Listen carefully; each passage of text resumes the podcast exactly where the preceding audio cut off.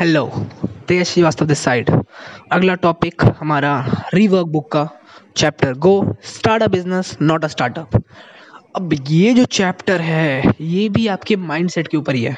जैसे मैंने जैसे हमने इसके बारे में बात की थी ना इनफ विद ऑन्टरप्रेन्योरशिप वर्ड को रिटायर करो इस वर्ड को। वो जो वो पॉडकास्ट था, वो भी शायद आपने सुना ही होगा। अगर आप इस बुक को पूरा सुनना चाहते हो तो ठीक है? तो ये भी उसी के लिए है।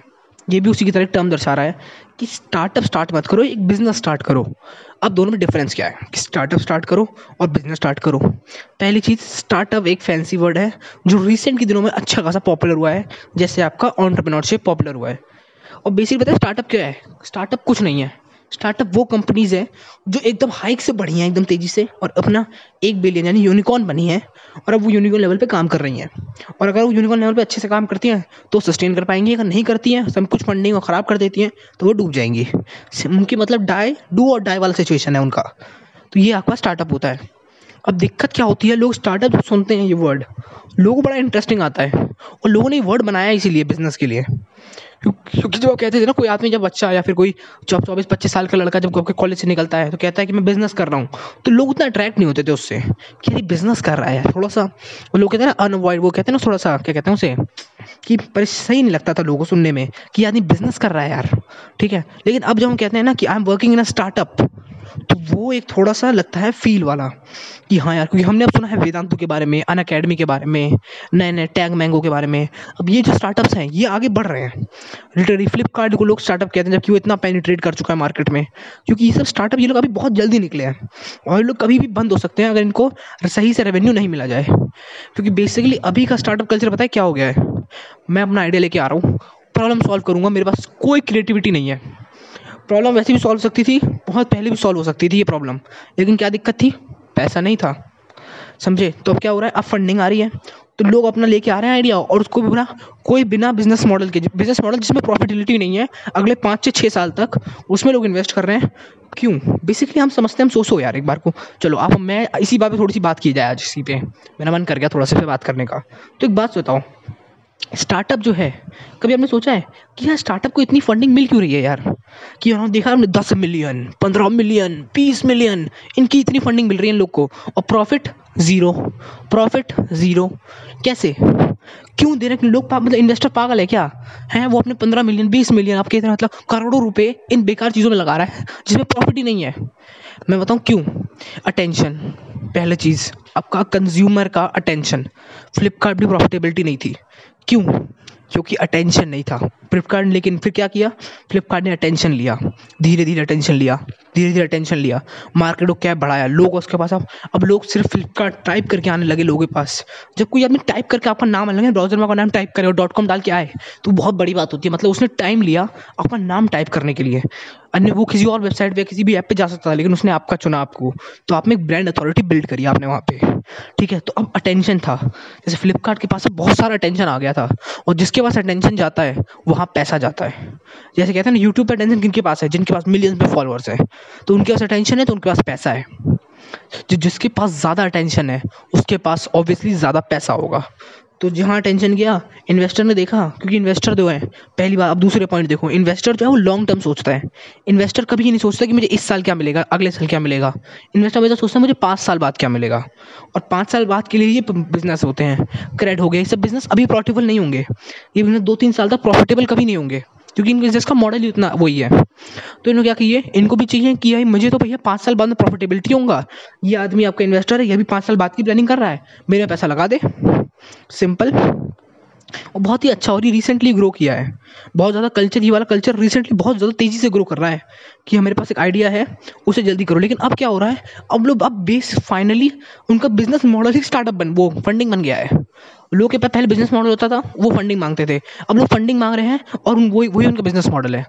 जैसे आपका सिंपली एक नया ऐप निकला है, मैं पता नहीं पा रहा, नाम मेरे को याद नहीं आ रहा, क्योंकि मैंने उसका ऐड देखा, मैंने थोड़ी सी उसके बारे में एक ब्लॉग भी पढ़ा था उसके बारे में, लेकिन मैं भूल गया, उसका नाम मेरे दिमाग से स्लिप हो गया।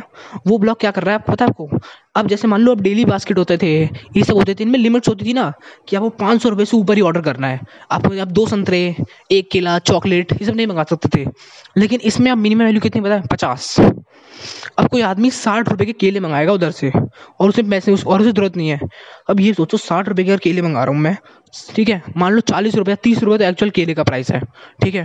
फिर वो आदमी आ रहा है, उसकी लेबर की कॉस्ट है, वो पेट्रोल से जाके आ रहा है, फिर वापस जाएगा, ठीक है, उस आदमी को सैलरी मिलेगी, बहुत सारी चीज़ें। अब वो उसमें कैसे मैनेज करेगा? वो मैनेज नहीं करेगा। वो कंपनी लॉस में जाएगी, लेकिन क्या करेगी? फंडिंग इकट्ठा करेगी और अपना लॉस कवर करती रहेगी। तो ये रहा। अब ये कोई नया बिज़नेस मॉडल नहीं है। लोग सब ये, यही चाह रहे थे, लेकिन उनको फंडिंग नहीं मिली। इसको फंडिंग मिल गई तो इसने ये निकाल दिया। आपको यही देखना है। स्टार्टअप आपका फंडिंग पे बेस नहीं होना चाहिए। तो इसने यही बात करी है कि startup business not a startup magical problem हम टेक टेक वर्ल्ड में तो आजकल सब स्टार्टअप है फिनटेक फिनटेक क्या है? फाइनेंस को टेक्नोलॉजी की हेल्प से मैनेज करना फिनटेक मतलब अब लोगों ने टर्म्स निकाल दिए हैं। और बेसिकली अब मैं आपसे ये कहना चाहूँगा कि बिज़नेस स्टार्ट करो। हमेशा प्रॉफिट के बारे में सोचो और प्रॉफिट मार्जिन का खेल है सारा प्रॉफिट मार्जिन मान लो अगर आप दस रुपये की चीज़ बेच रहे हो और एक्चुअल प्राइस तीन रुपये है तो आपको सात रुपये का प्रॉफिट मार्जिन हो रहा है, होना चाहिए। ये नहीं कि आप चार रुपये की चीज़ बेच रहे हो, तीन रुपये का, तीन रुपये आपकी एक्चुअल प्राइस पड़ रही है और एक रुपये आपका प्रॉफिट है। उससे दिक्कत हो जाएगी, क्योंकि आपको सौ रुपये कमाने के लिए आपको आपको सौ प्रोडक्ट बेचने पड़ेंगे। और यहाँ पर जो होगा सात रुपये प्रॉफिट मार्जिन है तो आप सात प्रोडक्ट बेच के ही सत्तर रुपये कमा लोगे। तो एक बार अंतर देखो। प्रॉफिट मार्जिन को हाई रखो और वो तभी होगा जब आपकी मार्केट में ब्रांड वैल्यू बनी होगी। तो ब्रांड वैल्यू बनाने पे फोकस करो। अपना बिज़नेस स्टार्ट करो और इग्नोर करो ये स्टार्टअप को, जो आपकी फंडिंग के बेस पे चल रहे हैं। अपना बिज़नेस मॉडल ऐसे डिज़ाइन करो कि वो आपके, नहीं तो छः या सात या आठ या नौ महीने के बाद आपको प्रॉफिटेबिलिटी दे। हल्की सी नहीं, हल्की सी तो दे कम से कम। इतना नहीं हो जाए कि आप डाइंग पे आ जाओ, क्योंकि पुराने आइडियाज़ को फंडिंग नहीं मिल रही है, नए आइडियाज़ को ही फंडिंग मिल रही है। ये सबको क्लियर है मतलब आजकल तो सबको ही क्लियर हो गया होगा कि जो पुराने आइडियाज़ आ रहे हैं ना, उनको फंडिंग नहीं मिल रही है। जो नए आइडिया आ रहे हैं, जिनमें कुछ नहीं था, उनको ज़्यादा फंडिंग मिल रही है अब। क्योंकि उनका बिज़नेस मॉडल वही है, और वो कंज्यूमर को सर्व कर रहे हैं। आपने देखा होगा, अब जो बिज़नेस बन रहे हैं वो सारे हमारे लिए बन रहे हैं। मतलब हमारे जो जैसे कंज्यूमर होते हैं ना, उनके लिए बन रहे हैं बिज़नेस फ्लिपकार्ट हमारे लिए बिज़नेस बना हुआ है। आपका ओयो हमारे लिए बिज़नेस बना हुआ है। क्रेड जो एकदम लेटेस्ट फाउंड मतलब लेटेस्ट बढ़ रहा है। मतलब मैं तो इसे रिकॉर्ड कर रहा हूँ, दो हज़ार इक्कीस में तो इस टाइम तो क्रेड ही बढ़ रहा है। ठीक है? तो क्रेड बढ़ रहा है। अब देखोगे आपका अन अकेडमी ये सब सर्व कर रहे हैं कॉमन कंज्यूमर कंज्यूमर को। क्योंकि कॉमन मार्केट बहुत बड़ा है। मतलब कंज्यूमर मार्केट तो बहुत, क्योंकि भारत में सब लोग कंज्यूम करने वाले हैं। अराउंड सिक्सटी परसेंट लोग कंज्यूम ही करते हैं।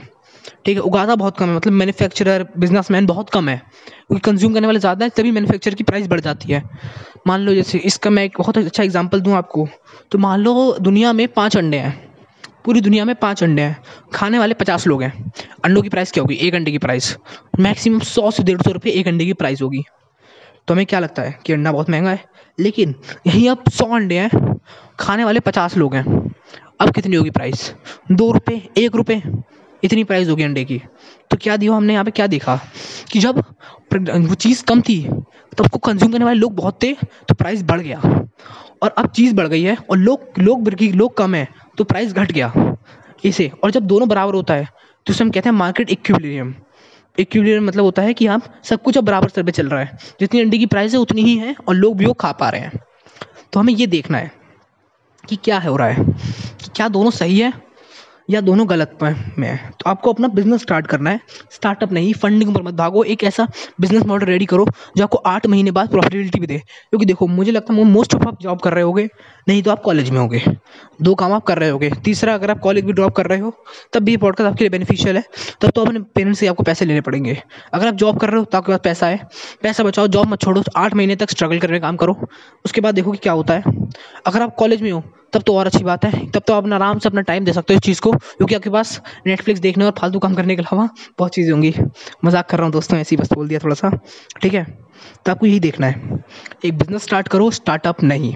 ओके फिर ठीक है? तेरा श्रीवास्तव साइनिंग आउट